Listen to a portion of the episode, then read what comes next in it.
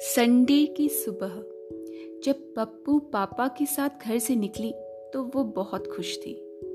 सुबह बाज़ार खाली होगी और मैं मज़े से पटाले गिनूँगी। पप्पू को पटाल गिनना बहुत अच्छा लगता है। पापा के साथ तो वो झूलती हुई चलती है। सबसे मज़ेदार काम है टूटी पटाल पर कूदना, क्योंकि उससे टूटी पटाल के नीचे से पुछ से कीचड़ बाहर आता है। ये खेल उसने खुद ही बनाया है। पापा ने नाई को बाल काटने का आदेश दिया।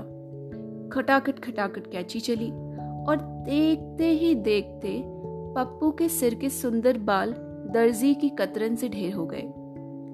उसे लगा, अब तो वो कितनी गंदी दिख रही है। गर्मी के छुट्टी के बाद वो स्कूल कैसे जाएगी? घर वापस आते हुए उसने पटाल नहीं गिनी। घर आकर किसी से बात भी नहीं की। पप्पू सोच ही रही थी कि दीदी ने पूछ लिया, क्या हुआ पप्पू? क्यों दुखी है? पप्पू कुछ कहती, इससे ही, इससे पहले ही दीदी पप्पू ढप्पू चिल्लाती हुई बरामदे में शोर मचाने लगी। अब पप्पू और परेशान है।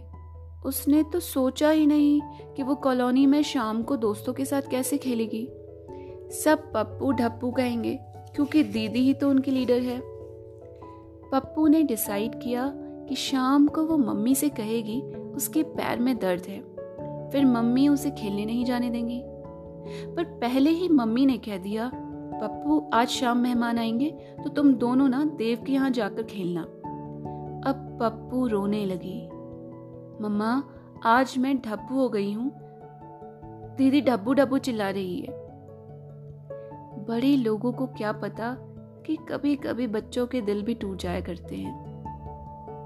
माँ ने प्यार से समझाया, बेटा, ढब्बू होना तो अच्छी बात है।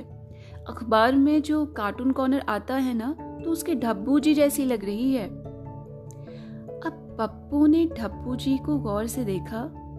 हाँ आज उसके बाल सचमुच ढब्बू जी जैसे ही लग रहे हैं। पप्पू को सचमुच नहीं पता कि ढाबू जैसे बाल कटवाना अच्छा है या बुरा? पर उसे मज़ा आ रहा है कि ढब्बू जैसा हेयर कट हुआ है।